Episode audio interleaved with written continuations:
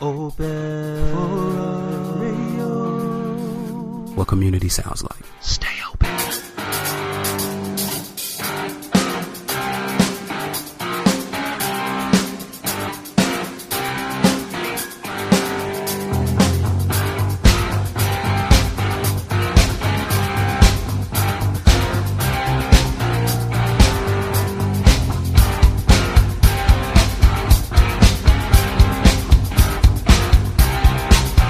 Hello, friends and fellow craft beer drinkers, and welcome to another episode of Tap the Craft Podcast. My name is Denny Luce, and with me, as always, is the homebrew engineer himself, John Ream. John, how are you doing tonight? I'm getting readjusted back to the West Coast. Just flew back uh, yesterday as Oh. we're recording this. Um, got to meet my new nephew, so I'm an uncle now. Oh, No, congratulations! Yeah. Uh, so we got a, a new another boy in the family. Ye- Seems to be that's all we know how to do. That's all you guys know Um. how to do. There's no girls. That's amazing. Yeah. My mom's starting to get pissed. All right. Well, you guys can try again. You guys are still young. Pop out another one. Maybe you get a girl. oh, I'm sorry, I'm, you're breaking up. I'm having a really hard time hearing you over here. All right. Well, I'm glad you're back safe, and I know that uh, you know normally record on a on a Sunday night, but because you just rolled in, I was not going to make you record after being awake for all those hours trying to get back to your family. So we're we're recording a little bit different night. But hey, you know what, John? Let's go ahead and introduce the show before we get started talking about all our fun topics. And in case we have any new, new listeners, which I know we do, we get new listeners every single episode, and I really appreciate it. And John does too. But in case you are new to Tap the Craft podcast, we are an educational podcast and we focus around celebrating all things craft beer. We want to help you along in your craft beer journey. So, welcome and uh, enjoy the fun. And you are listening to episode 67, and we're recording on Monday, February 13th, 2017. And in this episode, we are going to review the BJCP style guidelines for the classic style smoked beer, as well as doing a tasting note segment for the Alaskan smoked porter. And of course, if you are paying attention, this is not the beer that we said we were going to be tasting in our last episode. Because you know what? Bigfoot barley wine is no longer available in our areas. Literally, from the time I said we were going to do it till the next week when I tried to find the beer, it was all sold out. And same in John's area. So we changed it up and we went and got another seasonal offering in the smoked porter or smoked beer category with the smoked porter. So if you are listening to this and you are able to go out right now and find a bottle of Alaskan smoked porter, go out there and grab it and taste along with us. And we have a check it out segment. Yes, we're bringing back the check it out segment. This time we're talking about the Growler Chill Kickstarter program going on right now. Find out what this is all about. See if you want to join in and fund this great startup. And of course, we have a news article. This one is covering uh, bottle downsizing. What are breweries doing? Have you noticed that now when you try to go get a big bottle of your beer, that your favorite beer you like to get, that maybe they don't offer it in the same size or they're kind of scaling down and offering these big beers in a smaller bottle? Well, find out why when we discuss this news article. And of course, you can count on John and I talking about all kinds of great beer banter between the two of us. That's what everyone looks forward to is hearing us argue or talk, uh, you know, about beer in our own terms.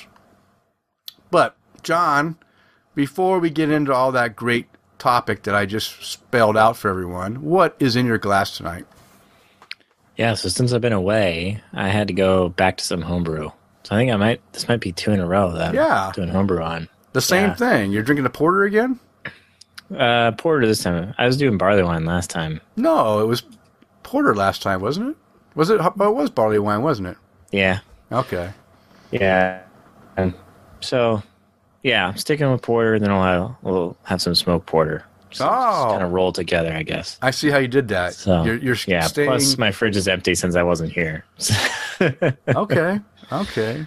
All right. But uh, how about you? What do you What do you have? So I am drinking a new beer to the Full Sail Session lineup. I found this right after we recorded last, and I bought a case of, or a half case of it, 12 pack of it. It is a Full Sail Session Black Cherry Black Lager, and uh, I have to admit that this is a decent beer. It's got it's it's a typical black lager with a little bit of a hint of cherry in the in the finish. Not too strong, not too sweet. Uh, very enjoyable. It goes down very easy. I'm gonna have this thing. You know, I, I drink one of these these glasses of uh, this beer pretty fast, but I'm only gonna do one because I've already been primed up. I've already been out and about the town drinking some good beers. Uh, so if you hear me slur a little bit this episode, it's because I've been drinking all night long. That's what I got. Yeah, yeah. Yeah, I saw this one pop up uh, maybe four to six weeks ago Oh, in our area, um, but uh, I could only find the twelve packs of it. Yeah. I wasn't really willing to commit to that. oh, come on. Um, they didn't have the any of the sixers of it, um, so I passed on it. But maybe I'll maybe I'll circle back. Well, you're not as committed as I am. Uh, I'm not, no. Yeah, yeah. I just go for the 12 pack, and even if it's not my favorite, it's still going to be drinkable, and you know, it's very drinkable. I I go with the full sail session lagers, just because it's something that I can have throughout the week and enjoy a beer when I want to just have something easy drinking and not have to worry about you know, drinking a bunch of seven percent, eight percent beers, it's just nice to pop one of these open and, and drink it and get my satisfaction of, of my good craft beer. So, Yeah. all right, John. So while you were visiting the new addition to your family, uh, d- by any chance, did you get to go do some fun stuff? Uh, so I'm actually going to talk about something I did before I left Oh, to go well, never mind then. new family. Um, and uh, then later on, I'll talk about something I did Hmm. when I was out there. Um, but uh, so eh, the last uh, three years, I think, uh, group of Washington breweries have put together uh, what's called the Hop Mob, and it is an event where uh, they all brew uh, triple IPAs, and then for like a week, um, different uh, craft beer bars around the Seattle area will host events pouring, you know, a bunch of these beers uh, all all at the same time, so you can try different ones and and everything like that. And uh, I've never been able to go. We've always Oh. had some kind of conflict, or there wasn't one in our area, and the day that we could do it, we would have to drive like an hour to get to Hmm. one. You know, it just never really worked out. Well, this year uh, we had some impromptu babysitting offered, and uh, I convinced Kristen that we should do this instead of going to the movie she wanted to see. so uh, we got to go to the Triple IPA Hop Mob. Um, so we did two flights, uh, each with six beers in them, and uh, that was all the uh, ones that they had at this at this bar. I think there were forty eight Oh, participating goodness. breweries this year um, in this event. Um, so the first flight we got was awesome. Um, no bad beers in the in the bunch. They were all great. Second flight, there were two decent beers, one absolutely terrible beer, and then uh, some average to above average beers. So we after we did the second flight, we're like, we really should have just done the first flight again. Oh, yeah. You know? yeah. Um, I'm not sure this, you know, these two good ones that we liked were worth the other four that we just had to go through.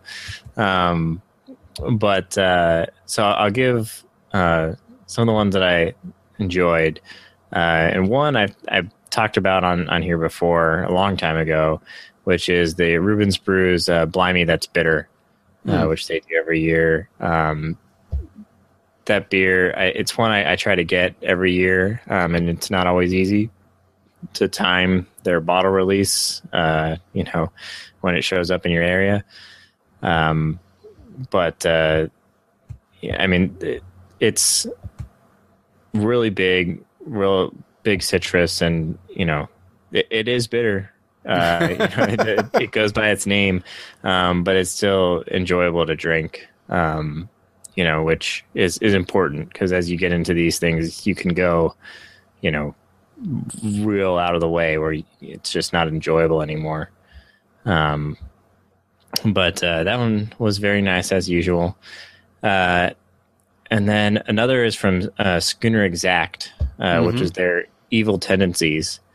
And this one was just a citrus bomb. Uh, I gave it five stars. Oh, wow. Five caps. Um, yeah, I this one kind of surprised me. I really enjoyed it, and figured I learned uh, that they had actually won or were in the top four of voting um, at the kickoff event Oh, um, at uh, the Brouwer's Cafe, where they had thirty some of these beers pouring um, at that event.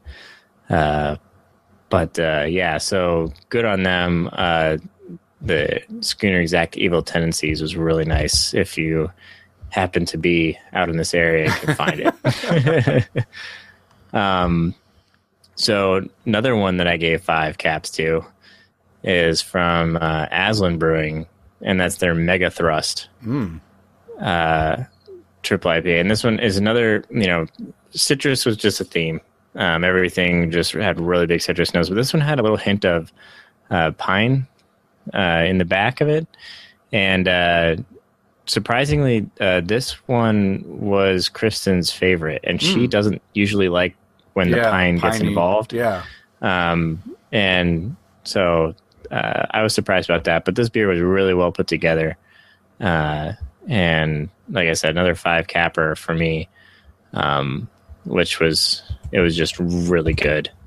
Um, so uh, then the last one I'll mention, uh, which got bonus points for the name, yes. um, is from Cloudburst Brewing, uh, which has been- just been doing great stuff. I've s- believe I've started mentioning them with more frequency on here.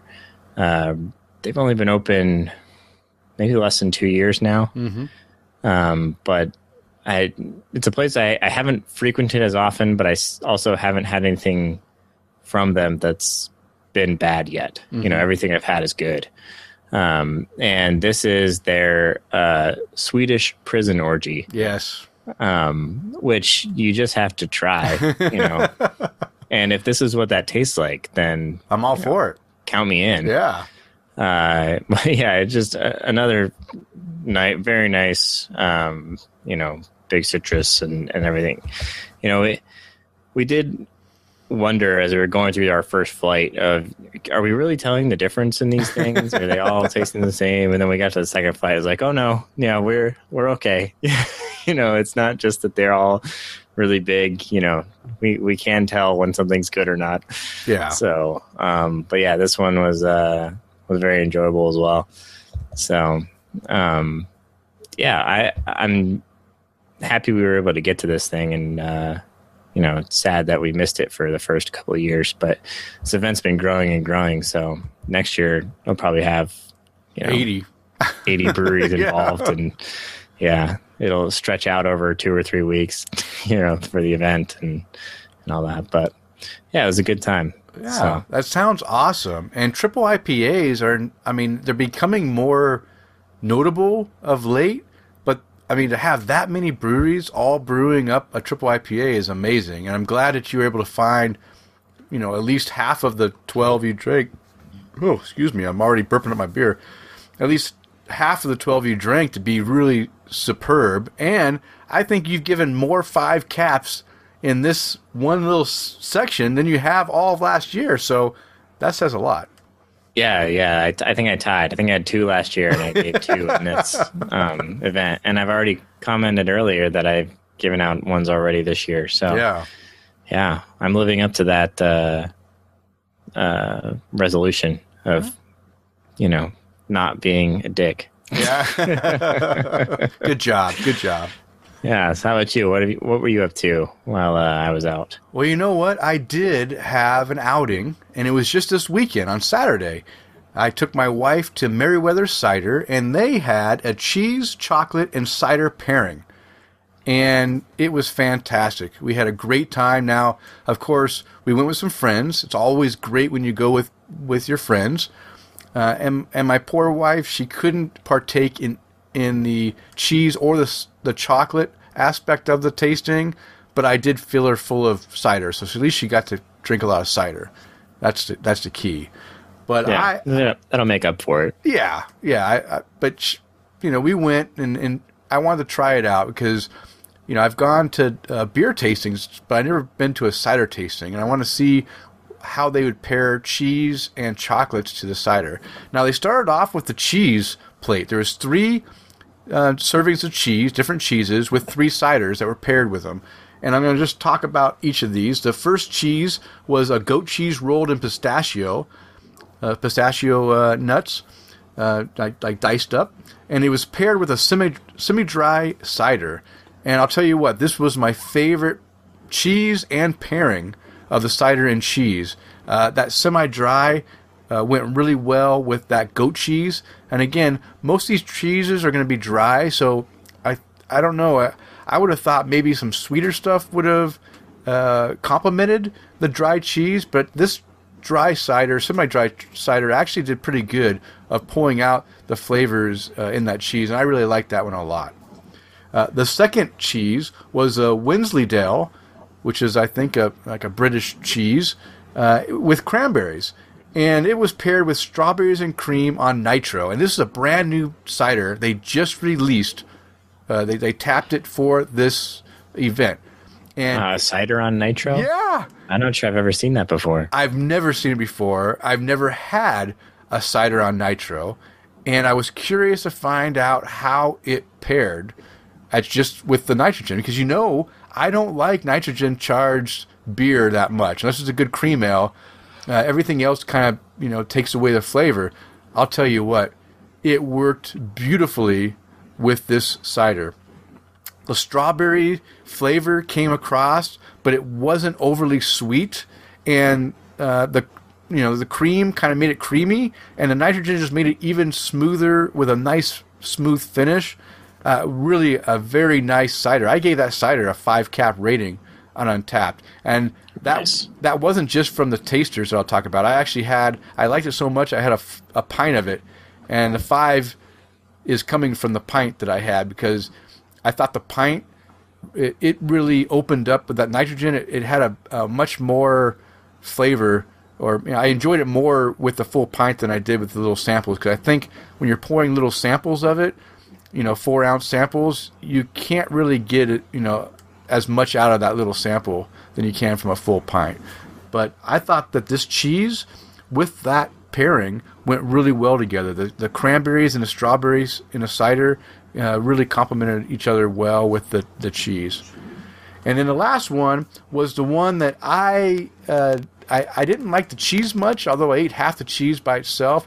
But I really did not like the pairing, uh, and I'll tell you why. It was called the No Woman cheese, and this was a like a kind of a, a dry cheddar, white cheddar with uh, Jamaican jerk seasoning, and it was paired with a ginger root cider. Now the ginger root cider I love. I, I drink the ginger root cider from Meriwether all the time. I love the cider. But here's the deal with the pairing.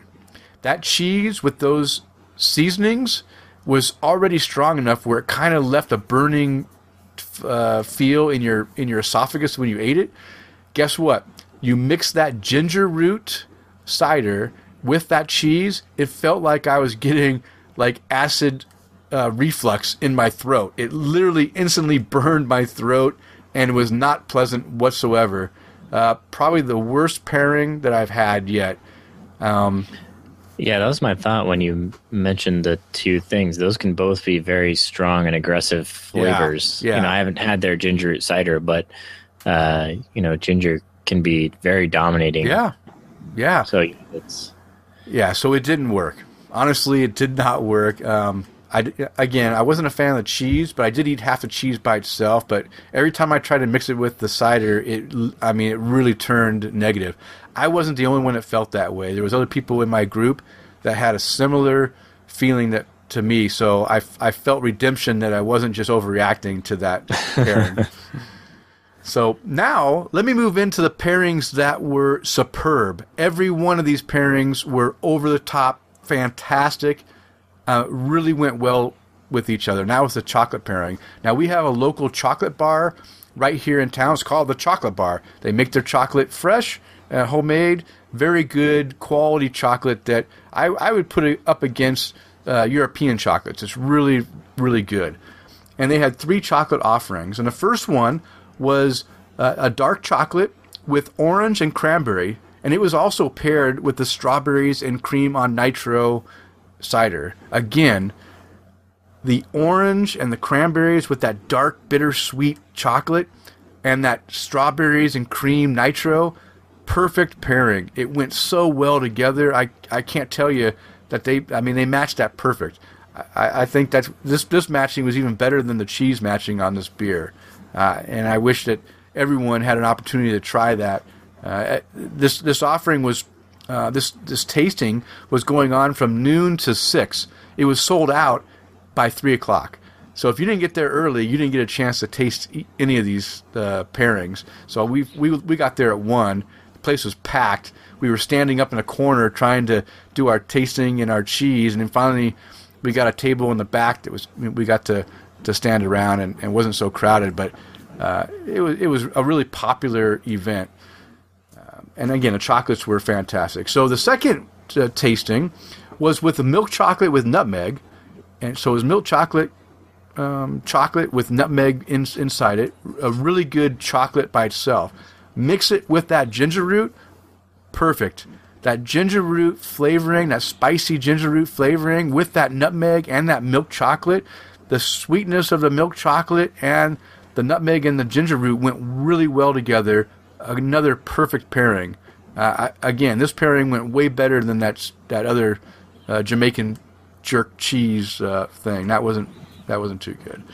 Yeah, and, well, milk chocolate will help soften, yeah. you know, whatever it's with as well. Yeah. So I think they did a lot more. I think they did a lot more thought put into the chocolate pairings for sure.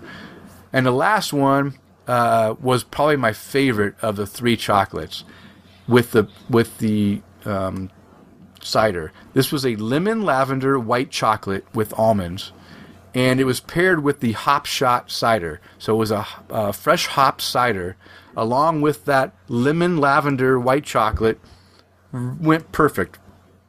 That lemon played off, you know, that lemon lavender flavor played off with that hoppy citrus flavor perfectly. And again, uh, fantastic pairing. Uh, was meant, I mean, it was meant for each other. Those two pairings were absolutely meant to go together and uh, I just raised my glass to Meriwether and the Chocolate Bar for for really doing a fantastic job pairing up these chocolates and cider. Nice. That yeah, that sounds like a really fun event. Yeah. So uh, I kind of I kind of wish that you could have you and Kristen could have joined us. I think you guys both would have enjoyed it, just knowing that uh, you know you guys enjoy a good food pairing, and this is something you know unique you know, cider and chocolate and cider and cheese. Yeah, yeah, I think we would have we would have enjoyed that. Yeah. Okay, John. So, are there any noteworthy beers that you had the last couple weeks that you want to share with our listeners? Yeah. So, uh, part of my trip back, I uh, was able to swing down south and check out what's been going on in Cincinnati since I left uh, school there. and you know now there's all kinds of great stuff. Um, so uh, first one I'll mention is from uh, Urban Artifact, uh, which does mostly sour wild ales, um, maybe all sour and wild ales. Uh, and uh, the one i am going to mention is uh, Caravari uh, which is a sour ale that's made with mangoes and limes and uh, a yeast that just throws off um, a lot of tropical notes. And uh, this one, um, you know, it it had that nice little tartness. It was uh, very tropical, so that that kind of you know, even though it, it had a you know a substantial tartness. that the tropical note you know softened it. It kind of played together, you know, and uh, I really enjoyed that beer. And I went through it a lot faster than I would have preferred. Like this is something I would have enjoyed to just sit and then sip on, uh, but it's it's only six percent, so you know it's easy to. I could probably have you know a few and still being enjoying myself. Yeah. and I gave it five caps. Whoa! Holy Yeah, I know.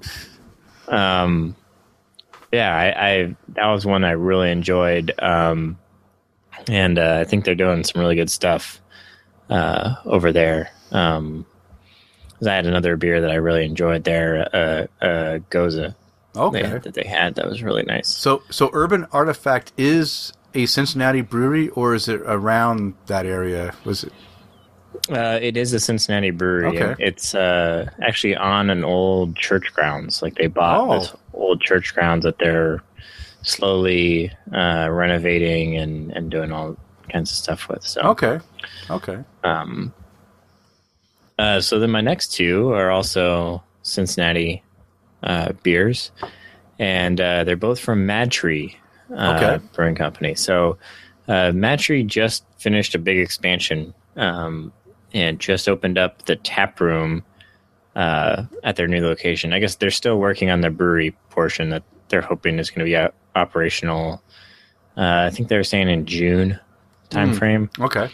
Um, but the the tap room just opened. They've got a big wood fire pizza thing on one side that you can uh, order from, and uh, it's enormous. They've got uh, 32 taps uh, inside and outside at the in this huge courtyard, and um, it, it was uh, really a really cool space, uh, and it was.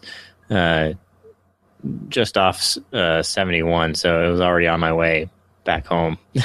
so uh, very convenient for me now. Um, uh, but the beer I'll mention is uh, was called Hinges, which is part of their brewer series, uh, and uh, it was a, a saison um, that was just very well put together and very drinkable. Um, you know, it it didn't have uh, you know some of that sharp pepper and, and thing that you can get from some saisons, uh, but it still had you know some nice complexity to it while still um, being easy to drink. Mhm. Uh, hmm and uh, I, I really, I really liked that one. Um, that was that was very nice. Um, and then uh, on recommendation uh, from a friend of the show, uh, Devious Mr. Matt hmm um, from the Forty Cast, I also uh, grabbed a pint of their Rubus Cacao Oh. um, there, uh, which is a stout with cocoa nibs and raspberries, Oh, nice. um, which was really, really well done. Um, nice little bit of chocolate, very nice raspberry character throughout. Um, I think it's their winter seasonal or, or one of their winter beers that they do. hmm Um, I don't think it's a year-round thing, but they they had it then, um, and uh, I was very thankful for that because it was very nice beer. Um, so uh, I think I'll uh, be looking to get more Mad Tree when I'm when I'm back, you know, because they're when I'm back in Ohio because they're uh, gonna obviously be pumping out a whole bunch of beer in this yeah. huge brewery they're building. I'd hope anyway. It's like an aircraft hangar Yeah. that they're going into. So Yeah, I hear I hear great things about Mad Tree. It's one of the breweries I for sure want to visit when I make my trip to Cincinnati to visit my buddy Matt there, and uh, I'm looking forward to trying Mad Tree. And now, if if they are opening this big giant brewery, that yeah, they're going to be producing a lot of beer to travel around the Ohio area. So I guess everyone will be able to enjoy the beer. Yeah, yeah, and I think their goal is to start getting into the states around Ohio too. So Like Idaho, yeah, you know those neighboring states like Idaho. I can't wait. I can't wait. So how about you? What are what are your noteworthy All right. beers? So um, it was going to be a short list up until the last couple days when I found some really great beers. So I have three beers on my list. The first one is one that John talked about in the last episode. I hadn't had it yet. He said, Denny, if this comes to your area, you have to have it. And it was the Fremont Brewing Lush IPA. Guess what? The next day, I went out and f- I found it, grabbed a 22 ounce bottle, and drank it and fell in love with it. I, I, in fact, gave it a five cap rating. I fell in love with it so much. Not only did I enjoy that bottle, I bought a six pack of cans so I can enjoy it in the cans. And not only that, but I was out for a work event tonight and they had it on draft. And guess what? I had it on draft and it's even good on draft. This beer is a fantastic, juicy IPA. Great, great flavor in this IPA. I really, really enjoyed it. And thank you, John, for recommending it. And not only did you recommend it to me, but off, based off of your recommendation, I recommended it to my friends before I even tried it, and they even enjoyed it. And then tonight, after I already enjoyed quite a few of these, um, the people around my table, I said, "Hey, if you like IPAs, you got to try this." They all enjoyed it too, so it was a hit across the board. I'm glad everybody's liking it. Yeah, I actually had some more of this today as well. Um, Kristen picked up a, a bomber of it, so we had oh, that nice! uh, tonight. So, um, yeah, that's just it's a great beer, and uh, I'm really happy that it's getting out to more areas now. Yeah. They're increasing their footprint. So, Oh yeah, yeah. So if you can get Fremont Lush Spring Seasonal IPA, go out and get it. it's a good one. All right, now I'm going to talk about a beer that surprised me. And uh, it's a series of beers that Rogue Ales has put out, IPAs, and it's been a, a variety of different of, of number of hops. So they've had a four hop, a five hop, a six hop, seven hop, eight hop. I had had the four, five, six, and eight hop varieties. I think that's what they were. And they were okay. Nothing special. I mean, some were a little bit better than others, but nothing that I said that I just had to go out and get. And then on Friday, I tried the seven hop version, seven hop IPA from Rogue, and I found the magic Rogue IPA that just hit hit everything that I was looking for at that time. A completely different IPA. Right now, the IPA trend for all the IPAs is tropical flavored IPAs, and I enjoy it. I don't get me wrong, I love the tropical flavor. This one is not tropical. It uh, the whatever's whatever uh, seven hops that they mix into this uh, thing, uh, it turned out really well and a, a great flavor that is different from the tropical fruit flavor I've been getting lately, and I really enjoyed it. And I'm not a. F- I mean, when you when I hear there's more than like one like three hops in a beer, I tend to to think that okay, this beer is going to be a muddled mess of different hop flavors. So I'm not a big fan of just throwing in a bunch of hops. Um, I think this one they really did a good job, and it's it's not a muddled mess of of hop flavors. It actually has some delicate flavors in there that kind of showcase that that these hops they put in there are actually special, and I really enjoyed it. So uh, I'm going to recommend a Rogue Ales seven hop IPA for you guys out there. yeah, and I think the these beers in this series, I think the hops are all from their farms, aren't Yeah, yep, they're all So- from farms in Oregon, and they have farms throughout the Oregon region. In fact, I think I read on this can that some of the hops came straight from a hop farm right where I used to live in Oregon, in the uh, Independence area of Oregon, which is a small little town in the hills where, where I grew up. So I thought that was pretty cool. I didn't even know that they had hop farms in that area. In fact, I'm sure they did not have hop, hop, hop farms there when I lived there. I think they they recently put hop farms in that area. So um, it's good to see that that there's some good hops coming out of there. All right, so the last beer I'm going to talk about is again another beer I had on Friday. So again, I wasn't going to come with, much but one beer until this weekend. And this is from a great brewery in Oregon, Barley Browns Brewing out of Baker City, Oregon. And I've I, I've uh, mentioned these guys many times before how they make great beer, and I'm telling you what, another fantastic beer. This one's called the Sled Wreck Festive Ale. It's a it's a strong ale, and this strong ale was fantastic. It just had some great flavor, um, completely different than what you'd get out of a arrogant bastard. It wasn't overly bitter. Uh, it had a good balance between the malt and the bitterness, but it did have a big malt flavor in there and a nice hoppy finish. But it wasn't overly bitter or overly overly aggressive. Just a very very well done strong ale, and I recommend if you guys can get barley browns, grab this Sled Wreck Festive Ale. You'll enjoy it. Nice. Yeah, I, th- I think I've been starting to see barley browns leak up into Washington and up into our area from time to time. But uh, it's always when I see somebody, oh, we're putting it on, and I'm not at that. You're not there. So, yeah. yeah, Yeah, I'll yeah. keep an eye out. I every new barley browns that comes to Boise, I drink. I I really I really enjoy their stuff.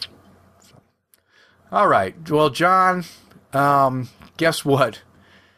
I don't know about you, but I have been swarmed with so much feedback, interaction on social media the last two weeks. This has probably been the most interaction that we've gotten through all of our different medias.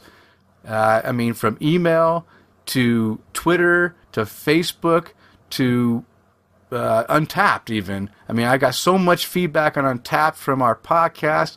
Uh, there's a ton of feedback. Guess what? I, we can't talk about it all.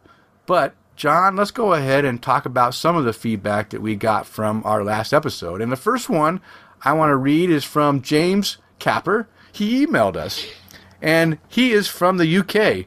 Yes, we have another British fan of the show, which is fantastic. He said, I just want to say I'm a brand new subscriber to your podcast, and it is fantastic. I wish you could sample some fantastic beers from the UK and speak eloquently about them because we really have some great offerings. Some new and some that have stood the test of time. He says uh, that he's from, now I'm going to pronounce this correctly, Derbyshire. Uh, and it's, and it's it's spelt Derbyshire, but he's it's pronounced Derbyshire, uh, and not like the demolition derby. Ha ha ha! He says. So uh, he also says that that's the considered the real capital of England. I don't know if that's true. I, I, I ran that across my uh, my UK buddy from Coventry, and he says that's hogwash. Uh, but you know what, James? Oh, I thought he was saying it was the real ale capital, like the real ale movement that we were talking about a few Oh. episodes ago. Maybe not. Maybe you know what he does have AL in there. Maybe he forgot the E. Maybe it is the real L capital. Well, James, if is is it the real L capital? If it is, that's where I need to visit because I want I want to make sure I come visit the real L capital. Yeah, definitely. Yeah. So our next one comes from uh, Tom Byrne. Uh, he commented on Facebook. He said, uh, "Right down my alley with the metal band beers. Uh, Pelican is an awesome instrumental band. Check them out. And the Mastodon slash Three Floyds also released a barrel aged coffee stout a couple months ago. He said another metal themed brewery that is up and coming in Denver is TRVE, making awesome sours. So cheers, guys. Yeah. Yeah. Yeah. There we go. More rock and metal themed bands that uh, we never heard of. But that's okay because Mike Mahoney, who is the one that's that that really motivated me to do this that whole segment, he commented on Twitter. He says, "Voivod is an e- eclectic, not electric, eclectic metal band." He says Newsted joined them after Metallica. He says listening to you guys talk about bands I listen to and not know them is hilarious. I I know it's hilarious. I felt like an idiot because most of those bands I never heard of. And John, Yeah, you never heard of I was either. like, we're probably screwing up a whole bunch of things right now. yeah, but but we got a ton of feedback that's not even mentioned that we're not going to mention about different people commenting on the different bands that uh, that we mention about what the music they do and, and what they you know all that kind of com you know stuff. So I thought that was pretty cool that that there's so many metalheads out there that actually know uh, a little bit about what John and I don't know. So maybe we, next time we do a metal band themed show, we bring them on so they can talk about the bands. Yeah, definitely. Uh, so Tim Price, uh, comment on Twitter, uh, listening to episode 66. Glad I had the same experience with Lagunitas High Westified Coffee Stout. No coffee and quite boozy. yeah. We're, Yeah. getting a theme going here. Yeah, we got we got a theme, and you know what? I I'm just gonna make a comment real quick. Is that you know Lagunitas has been my favorite brewery, like my favorite all time brewery for a long time. I hate to say it, John. Um, I think I'm I'm gonna have to change favorite breweries. I Lagunitas. I mean, they still put out good beer, but I don't know. I think they're falling behind. There's so many other breweries out there that are really making some solid beers. I think Lagunitas need to step up their game, in my book. What do you think? Um, I don't know. I think this one was a miss in terms of how it's described, um, and and all that. But uh, I think I've only been disappointed by one other beer from them, um, and that was that really, uh, well, because of the way I poured it, um, pulpy uh, CitruSinensis.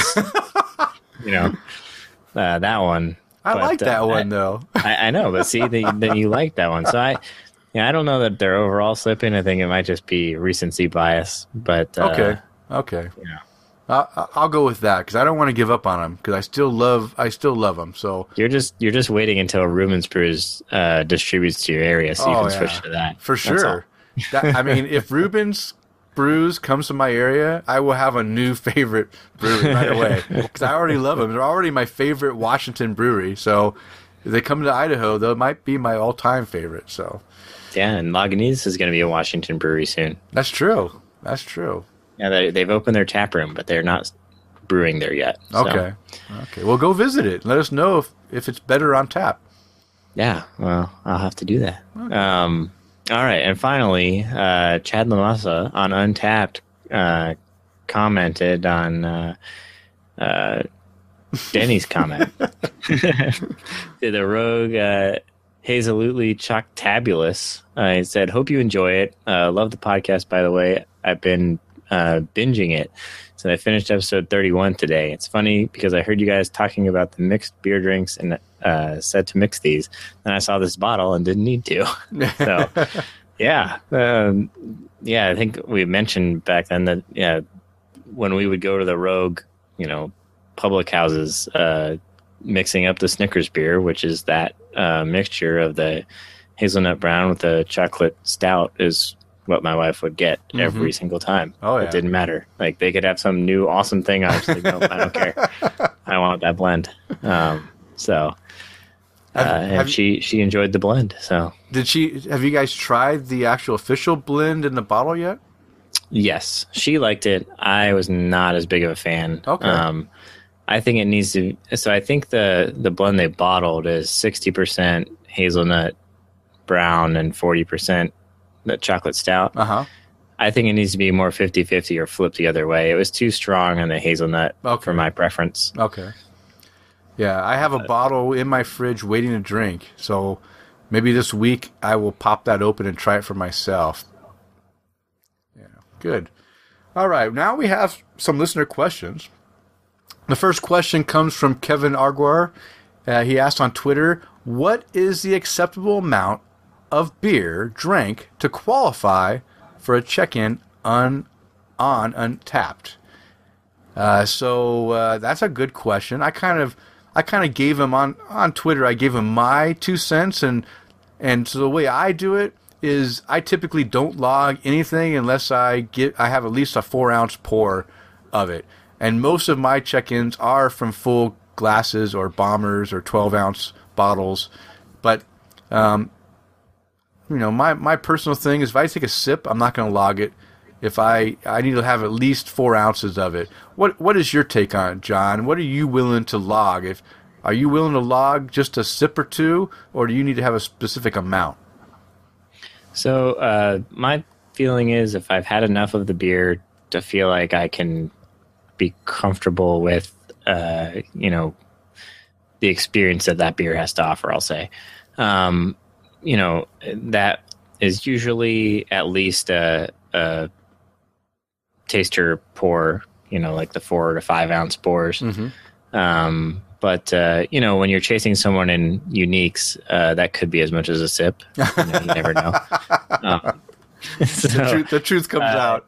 yeah, no, no, I, I, I've don't think I've done that more than a handful of times. Um, and that was more in a situation where, you know, we've got this beer that's super expensive or Yeah. is very limited, and everybody is passed around, and everybody gets, you know, a little bit. Yeah, yeah. Uh, like the uh, uh, Sam Adams Utopias that I got to have at the Mhm. homebrew club meeting. Like everybody got like a tiny, tiny little amount. Thim- thimble amount. Um, but I'm not going to wait until I buy the two hundred dollar, you know, thing to to log it. So, okay, I'll buy that. I'll Um, buy that. but you know, I have friends that's are very much if it's not a pint, it doesn't count. yeah, Um, you know, and it's personal for everybody. And the thing about it is, it, it doesn't really matter. yeah, Um, you know, uh, if you have enough to put it up there and, you know, give an informed de- decision for you and your friends when everybody looks at it, good. That's enough. All know. right. uh, yeah, it is really personal preference. So whatever you feel comfortable with checking in, uh, you, you won't be judged by John and I. We don't care if you log in with a sip. Hey, more power to you. As long as you accurately uh, describe it and give your exact, uh, you know, what you liked and disliked about it, then we're okay. Yeah, a minimum of three taste and aroma descriptors. Yeah. So, yeah, don't don't don't cheese out and not give a good uh, description. That, that's where we draw a line. If you just check into it without even giving anything, then we're going to say you didn't have enough. So yeah, so don't look at my timeline because I have a lot of those lately. yeah, he he also mentioned on Twitter. He says samplers for everyone with a little palate cleanser.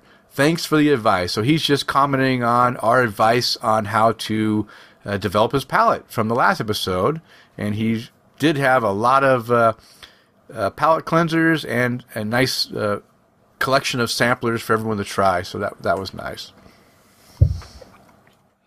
And then, uh, buddy Jason Lacey uh, from over at Fluxapose and Battle of the Beer sent an email.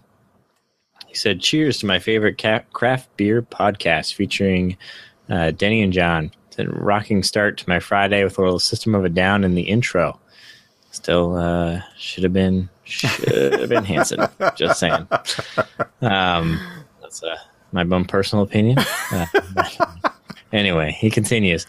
Uh, all right, after recent filming of Battle of the Beer, we relaxed with Mac Wizard by the Brewery Vivant, a uh, Grand Rapids brewery, a, a Belgian quad. So, based on that style alone, I expected glorious things. Unfortunately, for me and my palate, this is one of the worst beers I've had in a while. How do you learn to enjoy peat? Uh, that's all I could taste in this beer, and to me, it tasted like I was drinking a Slim Jim. Ugh. Uh, he said, so far, my most hated uh, beer flavorings, peat and blackened smokiness. Uh, what's the secret? Uh, I go to you, my craft beer gurus. He says, keep on drinking on. Uh, Jason, he said, P.S. Shameless plug for Battle of Beer and Flux Pose, of course, which I already did. But there you go. You we'll do it again. um, yeah, uh, peat sucks. Uh, that doesn't wait. It doesn't suck completely.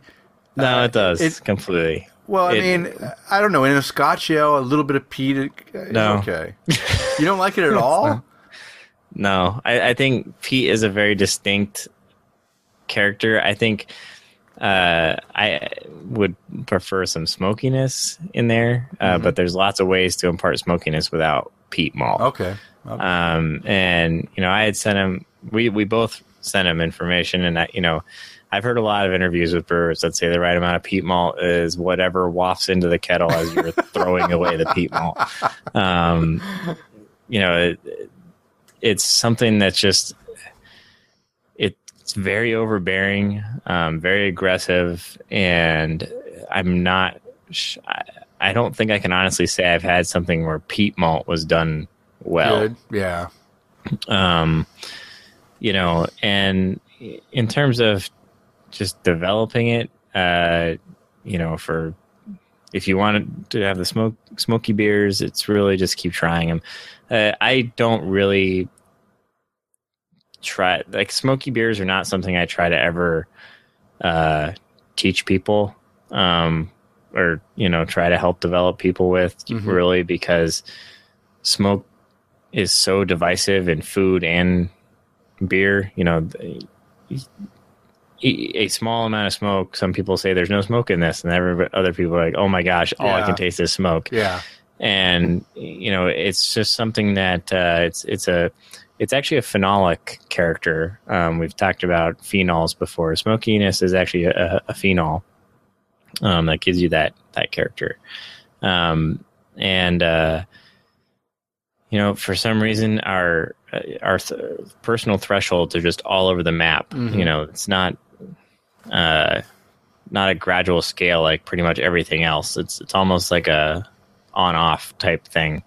Um, so you know, I've had beers made with 100% smoke malt that don't taste that smoky Mhm. and are very easy to drink, and I've had beers that are 10% smoke malt that it tastes like I'm chewing on a campfire, like, and it's just disgusting. Yeah. Um, so, you know, I, I'm not sure there's an easy way because, uh, you know, you look at German, you know, Rauch beer, which is Mhm. traditionally, you know, majority or all smoke malt, Mhm. and you'd think, well, that's something to stay away from. But those are some of the most enjoyable beers I've ever had. Yeah, um, yeah. with smoking them. Yeah. So I don't know. What are your thoughts?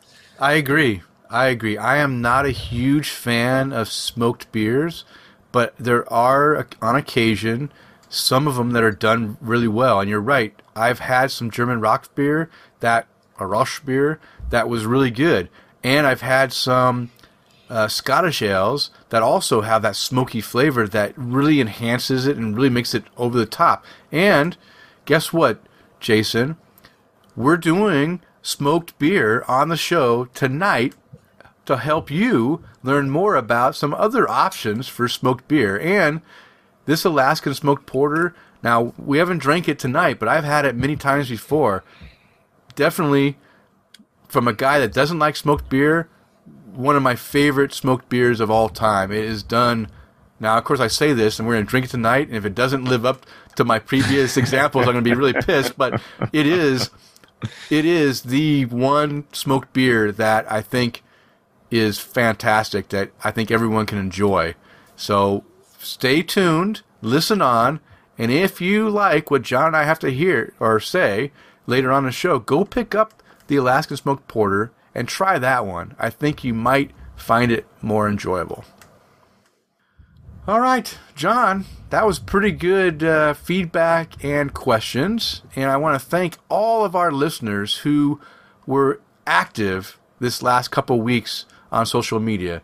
And if you want to be active with social media or just make a comment to the show, you can do that just like all these listeners did. You can reach us through email at tapthecraft at gmail.com or on Twitter, just follow us at tapthecraft and leave your comments. And of course, you can find us on Facebook at facebook.com slash tapthecraft.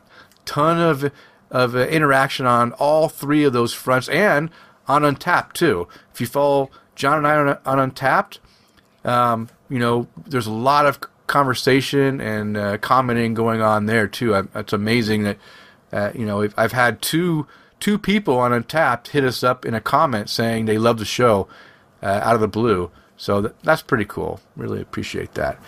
Well, guess what time it is? It's time to thank Open Forum Radio Network because without them, you wouldn't have a show because they provide our hosting space. We want to thank openforumradio.com. And if you enjoy the content that John and I put out, then we believe you will find more great content from some of the other great shows like the following. Hey, you. Thank you so much for listening to Tap the Craft with Denny and John. Now, I know you're a crafty consumer, and if you would like to consume other great podcasts, check out OpenForumRadio.com. We house such podcasts as OpenForum Radio Proper, The 40Cast, Geeks for the Win, I Recommend, Just Press Start, The Married Gamers, Gamer Husbands Radio, The OMG Hour, Gamers Unscripted, Lost Treasures of Gaming, Primetime, My Peanut Gallery, and many, many more. And please, remember to leave these fine fellas a review on iTunes or wherever you listen to this show. Again, thank you so much for listening to Tap the Craft. All right, now it's time for the Brew Bus segment, which is devoted to discussing all kinds of various beer related topics. And this week, as we already mentioned, we are going to discuss the classic style smoked beers. And uh, the smoked beer is part of the smoke. Again, we're using this out of the BC. Uh, oh, you got it right earlier. The B the, the BJCP 2015 style guidelines and it's uh, part of the smoked beer category. And this category contains specialty beers that have a smoked character. And of course, we are going to do the subcategory of the classic style smoked beer. That's the style that we are uh, going to be discussing. So, first off, the overall impression of a smoked, a classic style smoked beer. It's going to have a smoke enhanced beer showing good balance between the smoke and the beer character while remaining pleasant to drink. That's the key, right? You want to have that smoke character, but you also want to have the beer character in there, and you want it to be pleasant. You don't want to be gross, like what Jason talked about earlier, where that that peat flavor was just way too aggressive and made the beer not taste good. Also, we want to have a balance in the use of smokes, hops, and malt character, which is exhibited by the better examples of smoked beer. So you want to make sure you have a good balance between the three main flavors in there. So, John, what do we expect in the aroma of a smoked beer? Yeah, so aroma uh, should be a pleasant balance between the expected aroma of the base beer and the smokiness imparted by the use of smoke malts. Um, and you know, this is another one of those styles we talked about where we're going to be a, a, lot more generic because mm-hmm. this can be Any uh, anything. You yeah. know, you could have a smoked Kolsch up to a smoked stout. Yeah, so, yeah. Um, could be uh, very different. So the intensity and the character of the smoke and the base beer uh, style can vary, uh, with either being prominent, you know, up front. Uh, you know, if, if, you have a stout, you might have a stronger smoke. A Kolsch, not so much smoke. Mm-hmm. You know, uh, it's going to be very, uh, very different. Um, so the smokiness uh, can vary from low to assertive. Uh, however, as we keep saying, balance is uh, going to be the key mm-hmm. in the, the well-made examples. Um, so quality and secondary characteristics of the smoke are reflective of the source of the smoke. Uh, so different woods, uh, alder, oak, beechwood, um, there are just a couple. I, I know there are some cherry yeah. uh, smoke malts out there. Yeah, cherry is a big one. Um, I mean, it's pretty much anything you, any wood that you use to smoke the malt, you can impart that character. Mm-hmm. Um, but the sharp, phenolic, harsh, rubbery, or burnt uh, smoke drive aromatics are inappropriate. Yeah. yeah. Because nobody likes that. Yeah, nobody does like that. And I've had some pretty sharp smoke flavors that just aren't good. They aren't good. So I, I agree. The balance is, is everything. All right. So now moving into the appearance, the appearance should reflect again. It's going to be whatever the base beer style is. It's going to. I mean, so it's going to vary. If you're going to have a stout, it's going to, or a porter, it's going to be you know dark. And if you're going to have a Kolsch or a lager or a Scotch ale, well, Scotch might be a little bit me- medium, but you know, be a little lighter. So it all depends on the style. And and and I've had all kinds of smoked beers. I mean, even a smoked blonde ale, and if it's done in the right way, it's it's pretty tasty. So. So just keep in mind that the appearance is going to vary. And since the appearance is such a small little amount, I'm going to go ahead and go right into flavor and give John a, a oh, break. Oh, such a gentleman. Yeah. From talking, you know, he talked about the aroma, but guess what? A lot of stuff he already talked about in aroma will be the same in the flavor. So as with the aroma, there should be a balance between the smokiness and, of course, the expected flavor characteristics of the base beer. You want to make sure that that base beer comes out in the flavor somehow, not just all smoke. You want to have whatever the base is, you're going to have that flavor too. That's the key. The smokiness may vary, again, from low to assertive, depending on what you're trying to accomplish. And your f- flavors can range from woody to somewhat bacon like, depending on the type of malt used. And Uh, I'll tell you what. I mean, bacon like sounds great. Uh, in reality, uh, not so great in beers. I don't think. I've you know I've had a bacon maple donut stout from uh, or whatever it was from from Rogue, and I'll tell you what that smokiness uh, was not good. Of course, I don't think they really used smoked malt in that. I think they used some kind of uh, imitation smoke, so I guess that made it worse off. But but yeah, that bacon smokiness was not. Uh, yeah, it kind of turned my stomach a little bit actually. So Yeah, the the bacon uh, characters like that uh, was a Buffalo Wild Wings commercial uh, a few years ago that had the, the home brewer like dunking bacon in his beer or fermenting it on bacon. Yeah, yeah, nice. Yeah, no, no, it's not going to happen. Not going to happen. Yeah, and the balance of the underlying beer characteristics and the smoke can vary, although the resulting blend should be somewhat balanced and enjoyable. Again, the key is balance and enjoyable. And I think that's that's what people enjoy, right? They they don't want to have one thing or the other. Um, one thing to keep in mind that the smoke can also add a dryness to the finish, so it could make the beer come out a little drier than it, it should be. So just keep that in mind. And harsh, bitter, burnt, char, charred, rubbery, sulfury, medicinal, or phenolic smoky characteristics are generally inappropriate. Yeah. Uh, so keep that in still, mind. we still don't like those. Yeah, we still don't like those, uh, so keep them to a minimum. Yeah. So uh, our mouthfeel, uh, it's going to vary with our base beer style. Mm-hmm. Shock. Um, but uh, it, does, it does note that significant astringent and phenolic smoke derived harshness is inappropriate. Yeah, for sure. Because you can feel some of that in your mouth, on your cheeks, and Mm-hmm. your tongue um, while, you're, while you're going. yeah. Uh, so they have some general comments uh, that uh, this style uh, is meant for competition for any beer that exists uh, or exhibits um, smoke as a principal flavor and aroma characteristic other than uh, the Bamberg style Rauch beer, um, like a Beechwood smoked Marzen, uh, you know, which uh, so that has its own style Yeah. uh, category. So we're not talking about those. Um, and uh, this is- any style of beer can be smoked. Uh, the goal is to reach a pleasant balance between the smoke character and the base beer style, which uh, we should have started a little counter for every time we said balance. Balance Um, in here. and enjoyable. Yeah. Yeah. Um, so I'll I'll cover a little bit of history.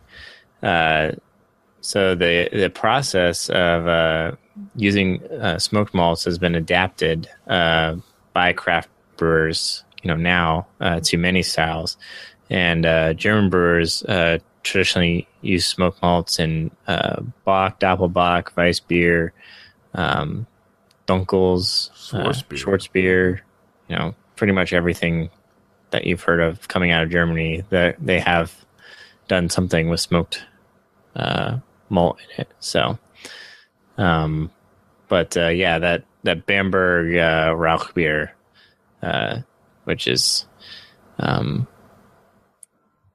kind of what people think of when they think of the traditional German smoked beer. Yeah. So, Yeah.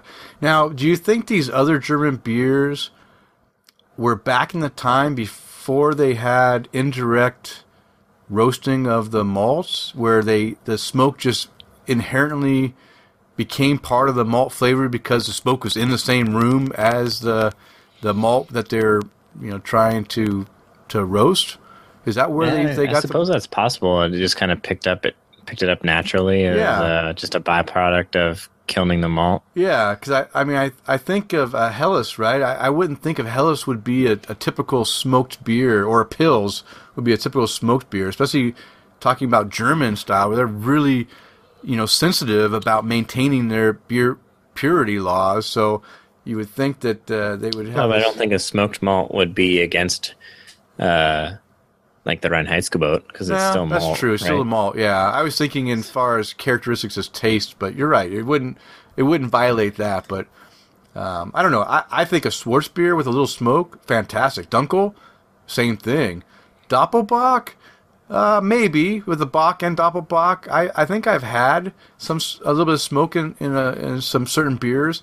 I won't say that you know, those are my preferred ways of having those beers. But definitely the Schwarzbier, I could see a little bit of a, a hint of smoke would be fantastic. I think do Dunkel as well. Yeah, and Dunkel too. Yeah, I think those two would be good.